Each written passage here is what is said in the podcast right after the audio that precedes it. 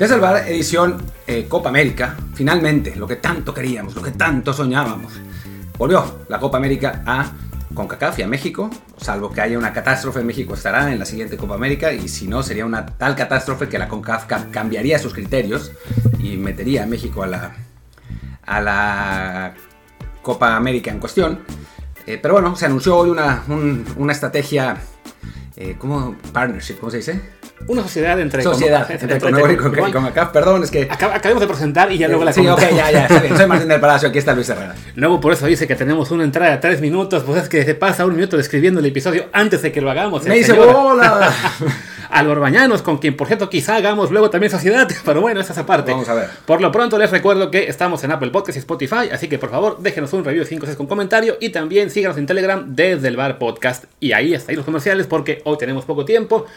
Ahí está, la sociedad que anuncian hoy con CACAF y con Mebol. Bueno, la anunció con CACAF, quiero creer con Mebol sabe de ello. Ah, bueno, porque yo nomás la vi con CACAF. Es que la Copa América de 2024 vuelve a ser en formato de 16 equipos, los 10 de Conmebol, 6 de CONCACAF. Los 6 de CONCACAF van a ser, eh, eh, se van a seleccionar a través de la Nations League. El pequeño detalle es que va a ser a través de la Nations League 2023-2024, o sea, no la que se está jugando ahora, y de paso se nos revela que va a ser anual ese puto torneo, luego hablamos de eso. Y por último también se indica que habrá una Copa Oro con CACAF que incluirá a sus ocho equipos y además a cuatro de Conmebol y que habrá un torneo. Pero esa Copa Oro es femenil. Sí, la femenil, la femenil, ajá. La Copa Oro con CACAF W y además que habrá un nuevo torneo molero, perdón, eh, competición interclubes con los mejores de Sudamérica con CACAF, que me parece son únicamente 2 y 2. 2 y 2, sí, va a ser como la Copa Interamericana, pero al estilo de la Supercopa Española, ¿no? O sea, con cuatro, eh, cuatro equipos. Obviamente, todo esto jugado en Estados Unidos para hacer más lana. Y, bueno, pues bueno, por lo menos van a ser partidos oficiales entre Conmebol y CONCACAF. No es lo mismo que ir a Libertadores a jugar a, la altura de Bolivia y a que, a que te peguen los argentinos, pero pues algo es. Exacto, ¿no? Digamos que para acabar rápido con la parte de clubes, yo creo que es muy factible que sea los campeones de Libertadores Sudamericana, Conca, Champions, perdón, y la League Cup. Tendría sentido por ahí que por ahí los tomen los cuatro primeros o a lo mejor los dos de Conca Champions, pero bueno, da lo mismo. El chiste es que. Creo que van a ser los dos de Conca Champions, ¿eh? Ah, bueno, pues bueno. así que por lo menos ya eso le da un. Eh, pues sí, un plus a, ese torneo. O el torneo, ya que se va a perder el tema del Mundial de Clubes por lo de que ahora va a ser más grande y no, no van a poder los mexicanos aspirar a ser subcampeones del mundo, bueno, por lo menos ahora podrán aspirar a ser subcampeones del nuevo torneo con Conmebol. A ver, yo sí veo, por ejemplo, si Tigres califica viendo la plantilla de Tigres, que pueda volver a ganar como le hizo, como lo hizo con Palmeiras en algún momento, ¿no? O sea, no, no me parece imposible, creo que sí, así como la Copa Interamericana, algunas veces la ganaron los, clubes de, bueno, mexicanos, no de CONCACAF, sino mexicanos, no muchas, en general perdían. Y América. Pumas, Pumas le ganó a Nacional y América le ganó a Boca y creo que fue, eso fue todo, ¿no? A, Olimpia de Paraguay. Olimpia, exactamente. Sí, eh, pero sí, no, no, no fue muchísimo más, pero, pero bueno, no es imposible que, que eso suceda. Y bueno, después en el Mundial de Clubes pues, perderán en grupos o pasarán una ronda, ¿no? Sí, no, a fin de cuentas es eso, ¿no? O sea, la, la, Conca Champions, pues que se ve vuelto un torneo, pues estorbo para los clubes mexicanos porque queremos que regresen a la Libertadores, eso no va a pasar. Bueno, por lo menos ya no solamente está el aliciente del Mundial de Clubes, que es algo que siendo sinceros solamente toma como que importancia digamos, desde la visión del club mexicano, una vez que llegas a semifinales, o sea, la primera y segunda ronda, los mexicanos juegan con suplentes y les da un poco lo mismo si se avanzan o no. Ya que estás en semis y que lo ves más cerca, ahí sí te, te planteas con más seriedad el torneo, intentas ganarlo. Un poco lo que pasó el año pasado cuando los mexicanos todos se lo toman a, chiste, mandan el Santos a su equipo fastidiado por Caiciña, el León hace su Leoniña y acaba siendo Pumas el único sobrevive y bueno, así nos fue, ¿no? Por lo menos eso ya, el tener un doble aliciente, el también estar en un torneo más con Conmebol, a lo mejor hace que la Conca Champions tome cierto valor que no es que le queramos echar porras al torneo y lo que sea, pero bueno, si es lo que jugamos, pues que tenga algo de valor, ¿no? Sí, no, bueno, pues sí, porque no va, no va a cambiar, o sea, no va a volver a Libertadores, eso está claro. Entonces, pues sí, que nos dé, que nos dé algo. Digo, no tengo idea si realmente se van a tomar en serio este torneo eh, eh ¿cómo, lo llamaremos? Eh, Interameri no, Intermoler americano, no sé, bueno, en fin. Inter eh, Champions, algo así. No, no, tengo idea, pero por lo menos que le que le paguen, ¿no? O sea, que, haya premios, que con eso se inspiren los, los clubes para, para ir realmente, que sean 10 millones de dólares al ganador, exagero, ¿no? Pero 3 millones de dólares al ganador, algo, y pues sí, que, que haya pues algo, ¿no? ¿Por qué jugar? Así es. Dicen que la primera edición de ese torneo esperan que se pueda jugar en 2024. No hay todavía fechas. Eh, quiero suponer que no querrán que choque con la Copa América. El problema es que entonces chocará con otra cosa. O sea, encontrar Sí, a cualquier seguro. torneo es, es, es un problema.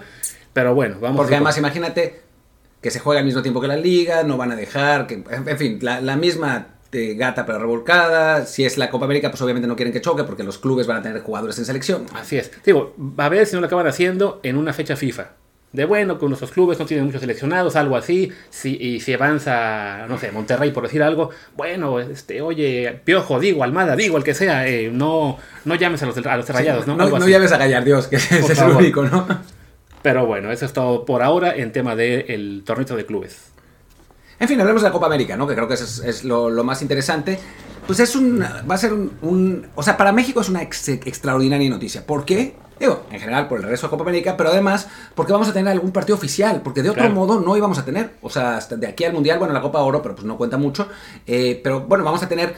Vamos a jugar contra Brasil, tal vez contra Argentina, contra Uruguay. O sea, hay tres rivales de buen nivel. Después están, eh, pues, Chile, Paraguay, Ecuador, Colombia, que es un buen equipo. O sea, creo que, que por lo menos va a haber algunos sinodales que va a encontrar México antes de su mundial, porque si no, no había manera. Con todas esas Nations League, sin eliminatorias y sin posibilidad de jugar eh, amistosos europeos en, los, en los, eh, las fechas FIFA sobrantes, porque ellos tienen su propia Nations League, se ponía muy complicada la situación. Sí, la verdad es que es eso, ¿no? El, el tener ese fogueo contra rivales de Conmebol ayuda bastante. Recordemos que en la última que se jugó, que fue la de 2016, nos tocó en fase de grupos Uruguay, nos tocó ya después en octavos eh, Chile. Esperábamos que también nos iba a tocar este después Brasil, pero no contábamos con que Chile nos iba a echar el 7-0. Pero vaya, por lo general, el estar en una Copa América a, a 16 equipos básicamente garantiza que México va a tener dos rivales de Conmebol fuertes en partido oficial, que es lo importante, no solamente en moleros en Estados Unidos, como suele pasar. Entonces, sí, por ahí se le, se le saca provecho. Esperemos que en esta ocasión eh, el equipo llegue eh, tanto mejor preparado como eh, con un poquito más de suerte y que no nos caiga en cuarto de final el equipo que después es campeón. O sea, que, que Argentina, Brasil o quien sea el Chile de 2024 nos toquen ya en semis y que regresemos un poco a lo que era la normalidad en la primera etapa de México en Copa América, en la que llegamos a semis casi siempre, y pues nos tuvimos ahí que fueron dos subcampeonatos, dos terceros. Eso sí, hay que matizar, eso ya no es la normalidad de México. O sea, si México en la siguiente Copa América quedara tercero, es un gran logro, por más que ya se haya hecho antes. Sí, creo que en este momento, hablando absolutamente claro, México tendría que luchar por el cuarto lugar y quizá el quinto, ¿no? O sea, eh, a nivel, yo creo que a nivel plantel están claramente por encima de nosotros Brasil, Argentina y Uruguay. Sí. Ligeramente por encima de nosotros Colombia, lo que pasa es que en conjunto no, no han jugado bien. Y estamos al parejo de Ecuador. Sea, creo que es eso. Los demás sí probablemente estén por abajo. Sí, no, es, es un momento en el que Chile no anda muy bien, se le acabó la generación. Este también está el problema de que, bueno, Paraguay eh, tuvo su generación muy buena en la época del. Tata, bueno, Tata Martino fue el que le sacó mucho provecho a- al, al plantel. Antes de él, este tuvo ahí una, una etapa en la que era muy competitivo. Y pues Perú es el equipo que fue también muy muy parejito con Gareca, pero ya no está él, así que no, hay tan- no, no, no es en este momento un rival tan fuerte, aunque bueno, no se le puede descartar, ya ha llegado ahí a un par de finales también de Copa ¿no? Así que sí, en consecuencia, pues parecería que somos entre el cuarto y el quinto mejor equipo ahora. En aquellos tiempos donde quedábamos en tercer lugar, Uruguay pasaba por una, por una suerte de crisis, eh, Colombia también, eran momentos donde no calificaba ninguno de los dos. Ahora sí es distinto, ¿no? O sea, si uno analiza el plantel de Colombia, por ejemplo, sí están por encima de nosotros. Ya no sé ni quién es el técnico ahora de... De Colombia. De Colombia. Que claro, como, como no fueron al Mundial, eh, no- sí, sí hicieron ahí también para variar. No, y ya jugaron contra nosotros, además qué vergüenza. Y, y con, con su nuevo técnico, la primera vez que nos ganaron 3-2 en ese partido que parecía que era el reencuentro de Martino, que íbamos ganando 2-0 y después nos dieron la vuelta. A Néstor Lorenzo, el argentino. El argentino. Sí, es verdad. Estaba en. Nacional de Medellín. Así es. Y bueno, eh, a, fin de cuentas creo que es, es bueno para el fútbol mexicano ¿no? tener esos sinodales, también tener ese reto de ir recuperando nivel.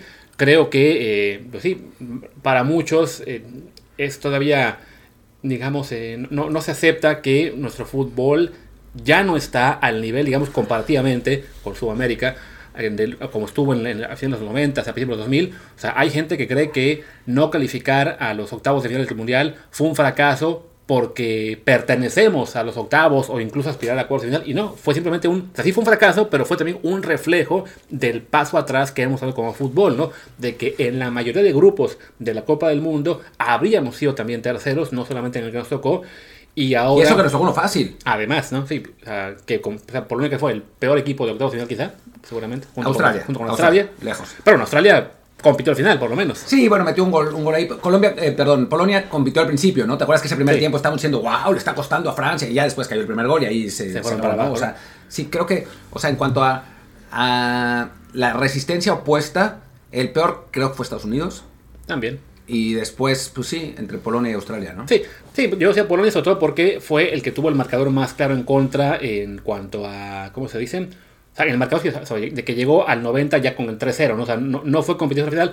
Estados Unidos tuvo su momento de preocupar a Países Bajos, Que duró fuera dos por minutos. Eh, Australia, pues obligó al Dibu a hacer esa atajada al final, o sea, por ahí, ¿no? El chiste es que ya nos decíamos un poquito. México sí, ahora mismo está en un nivel inferior al que estaba en los 90 y principios de siglo. Eh, y bueno, la aspiración es a tener una, digamos, pues un renacimiento estilo 93, ¿no? Llegar a la Copa América con esperanzas más bajas y que la selección nos sorprenda, aunque no tengo, la verdad, pues, digo, mucho optimismo que eso vaya a pasar. Bueno, ha pasado, ¿no? Recordemos 2002, por ejemplo, que la selección llevaba pésimo. Eh, había, era, había pasado el- la época del, del Ojitos, había llegado el Vasco Aguirre, había tenido una Copa de Oro jodida en la que eh, el Vasco Aguirre le pegó un panameño. O sea, eh, la, la situación estaba, estaba muy complicada. Llegan a la Copa eh, América, entre muchas dudas, le ganan a Brasil con un gol de Jared. Se embalan por completo, terminan llegando a la final, en una final que pues, nos roban bastante porque expulsan, típico arbitraje con gol, expulsan en los últimos dos minutos del partido contra Uruguay a dos jugadores de México, ya Sí. cuando México estaba calificado, eh, y le toca jugar contra Colombia a la final, que era el local, nos ganan 1-0 con un gol de, de cabeza de Iván Córdoba, me parece. Puede ser. Eh, y bueno, queda, queda fuera la selección mexicana, pero eso ahí vuelve el romance entre el Vasco Aguirre, bueno, empieza el romance real entre el Vasco Aguirre y, y la afición, y eso embala a México para llegar a hacer un gran mundial hasta el último partido, que Sí. fue un horror. Lo que sí, un matiz, creo que la Copa Oro, esa de la del patada del paraño que tú mencionas, ahí mezclaste con la de la segunda etapa. Ah, puede Por- ser. Sí, porque la Copa Oro que fue durante el ciclo 2001-2002 fue en 2002, que fue aquella Copa a la que mandó un equipo B que se quedó fuera ante, creo, Corea del Sur o Canadá. Puede ser, dos, puede ser, sí. Y, y que de ese Sí, equipo había nadie fue había eliminatoria Así fue. en- sí, de que llega el Vasco, manda al Cruz Azul reforzado contra Estados Unidos, se gana, después la Copa América, así que a la que se fue con poca expectativa, sí con la ventaja en esa Copa América de que no fue Argentina,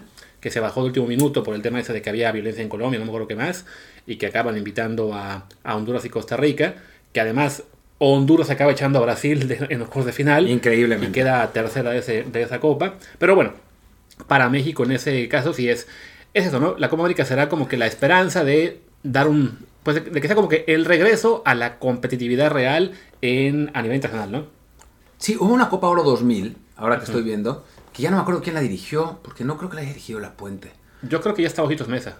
No, no creo, porque si no nos acordaríamos de eso. Porque México pierde en segunda ronda con Canadá. Y Canadá termina siendo campeón. Tal vez sí, tal vez sí estaba la puente todavía. Y, la, y mandó su. eh, Yo me acuerdo de eso, de ese partido que, que manda a México suplentes. Pero no me acuerdo si era el, el Manolo el, el técnico. Creo que sí. No, no puede ser, porque ya no me acuerdo. Digo, es, yo creo que sí eran Ojitos, aunque es, no, o sea, es, eh, es- ya, ya, ya pasó mucho tiempo. Yo creo que hay gente que nos está escuchando que no había nacido cuando eso Seguro, pasó. seguro. Pero bueno, esto viene a cuento, lo de, de que nos suman en Copa Oro, en cuanto a que pues México no se puede dar el lujo de tomar eh, con demasiada calma los 100 torneos de CONCACAF, por lo que les decía de la Nations League, que este, es la que va a decidir los lugares para Copa América, ¿no?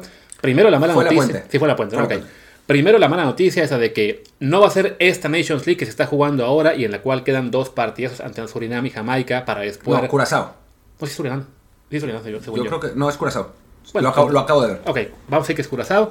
Eh, es que yo recuerdo un México-Surinam en, en- en Torreón hace unos bueno. hace un mes. Da lo mismo. Unas naciones pequeñitas en, su, en términos futbolísticos, muy también territorio.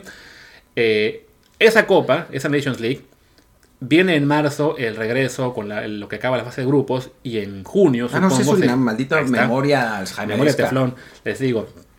Eh, se juega el, el Final Four de esa Nations League en, en junio, pero según el comunicado de la CONCACAF, la que va a dar los boletos para la Copa América es la de 2023-24. O sea que sí va a ser anual, por lo menos en este bloque sin eliminatorias. Y va a tocar. de Dios. Eso, eso implica que va a tocar volver a jugar una fase de grupos en el segundo semestre del año, supongo que en las fechas de septiembre, octubre, este, bueno, en las tres, para colmo de males, porque como son grupos de tres, es de que tienes un partido, descansas, luego dos partidos, descansas. Es un horror. Es decir, que le van a ocupar a México todas las fechas FIFA del segundo semestre del año. El Final Four, imagino, lo harían en marzo del próximo año. Y así puedes tener el verano para la Copa América. Digo, ganamos unas, perdimos otras. Por lo menos tenemos algunos partidos oficiales. Eh, pero pues sí, no, no, no va a haber tiempo ni para los moleros, a no ser que de algún modo dividan en dos la selección. No tengo idea cómo van a ser. Yo creo que, por ejemplo, esa noticia que hubo de que, que, es en septiembre, ¿no? De que Estados Unidos y México van a jugar contra Alemania, pues básicamente, vamos a decir, en el primer partido juega Estados Unidos-Alemania y en ese mismo día México está jugando su primer partido en Nations League contra Dominicana. Tres días después, Estados Unidos juega contra Antillas, lo que ustedes quieran, y México contra Alemania. O sea, les va a tocar de que eh, se va a programar de tal modo que ambos tengan un descanso en la fecha FIFA de, de septiembre y así puedan enfrentar a Alemania. Después les va a tocar a los dos jugar, ya sea en octubre o noviembre, pura Nations League y tendrán un huequito que quiero, quiero pensar que Zoom y la Federación y US Soccer pues serán inteligentes y encuentran la forma de que, ok, ya conseguimos Alemania para septiembre, pues a ver si para noviembre... Jugamos entre nosotros, también, contra eso, Estados Unidos. Eso me estoy temiendo, puede también pasar. Es algo así, o sea, tiene su lado muy bueno el hecho de que se regrese a Copa América, pero sí, nos, nos deja entrever que al menos de aquí a 2024, a lo que es el bloque de, de Copa América en verano, la CONCACAF ya tiene amarradas prácticamente todas las fechas posibles. Sí, no, absolutamente. Pero bueno, vamos a ver qué onda. Por otro lado, yo quiero hacer un rant. Que no sé si ya lo hablamos. ¿Hablamos del partido Estados Unidos-Serbia el, el, episodio pasado? Mm, creo que lo, lo, mencionamos de pasadita, pero no, no hicimos una referencia a la estupendísima actuación de, Brandos, de Brandon Vázquez y Alejandro Sendejas. Sí, yo quiero decir que estamos hartos de... de que los periodistas mexicanos vistan todo como si Estados Unidos fuera mejor. Imagínense, imagínense que México hubiera perdido contra Serbia C jugando con puros jugadores de la Liga MX. Dirían que es un partido molero, que es una cosa horrible. Imagínense si eh, hubiera una pelea entre un, el papá de, de, la mamá de Chucky Lozano contra el entrenador de, de México. Eh, imagínense si hubieran corrido también al director de selecciones nacionales unos días después. No, ya no, señores, juzguemos con la misma vara. No mames, es que es ridículo. Estaban diciendo, oh, qué, eh, qué bonito Estados Unidos, que debutó a tantos jugadores. No importa que hayan perdido contra Serbia D. O sea, es absurdo. Claro, o sea, porque eso sí, no fue en, en la previa del partido de Estados Unidos-Serbia, todo el mundo pensando que, ay, nos van a ganar los mexicoamericanos, ellos sí tienen planeación, es una maravilla lo que es Estados Unidos y que es, a ver, Estados Unidos está haciendo lo que hacía México por años, que era tener un partido molero en enero, que era el típico México contra Bosnia D o Senegal C o unos... Lo tuvimos fácil como por seis años seguidos ese partido en enero.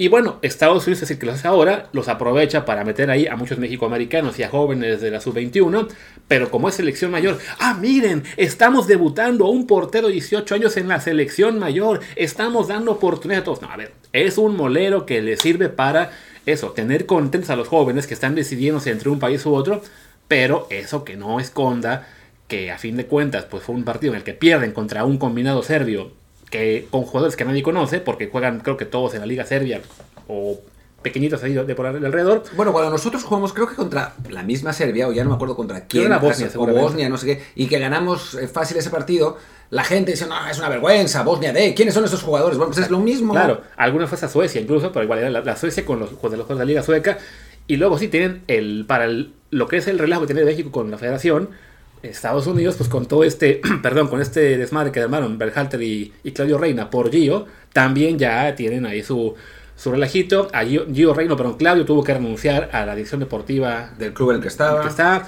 O sea, Berhalter Yo, sigue esperando a que se caigan todos para quedarse él. Es un Echaron a John Brooks, que era el, el creo que John Brooks, el, el, director deportivo. O sea, traen un pinche cagadero. Después hace Hércules Gómez una, una encuesta de ¿en qué, ¿en qué federación confías más? ¿En la de México o en la de Estados Unidos? Todo el mundo votando por Estados Unidos. ¿Por qué? Porque los gringos votan por su federación y los mexicanos, como están furiosos con la federación de- mexicana, votan con la de Estados Unidos sin tener ni puta idea que la federación de Estados Unidos es una catástrofe. O sea, como que nos, nos queda marcada la, la idea de que ellos hacen todo mejor que nosotros y en general, pues la neta sí. Pero yo veía a un, a un cuate eh, periodista diciendo, ¿qué, qué logro de Estados Unidos haber logrado organizar la Copa América en su país. ya nos superaron todo. Yo sí como, dices, "Güey, no no, tiene es- nada que ver. Claro, o sea, eso es porque Estados Unidos, México y toda la CONCACAF quiere que se haga en Estados Pero por Unidos. supuesto. O sea, si, si México quisiera la Copa Oro, por ejemplo, se la podrían dar. Simplemente, no, yo para qué la quiero. Que la haga Estados Unidos y así se queda la lana para todos. O sea, es, es simplemente, o sea, es- o sea, el- el- lo que es el, el crecimiento del fútbol de Estados Unidos tiene, por supuesto, cierto mérito. eh, también la federación.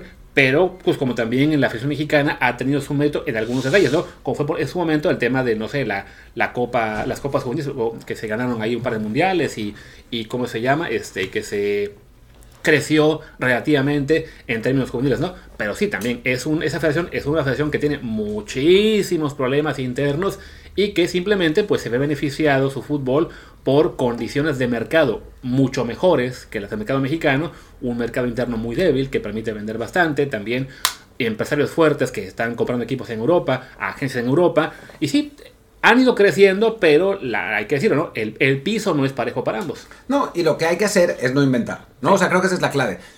Ah, Juzguemos lo que ellos hacen bien. eh, no ah, salgamos ahora con que Alex Sendejas es la nueva avenida de Leo Messi como anda Hércules Gómez. O sea, cuando le digo que le regalo a, le regalo a Alex Sendejas, cree que es por estar ardido. No, no, no. Sinceramente, quédense con Alex Sendejas. O sea, yo veo así el Herrera meter, meter un golazo ayer, un, un, eh, extremo, más jo- tres años más joven.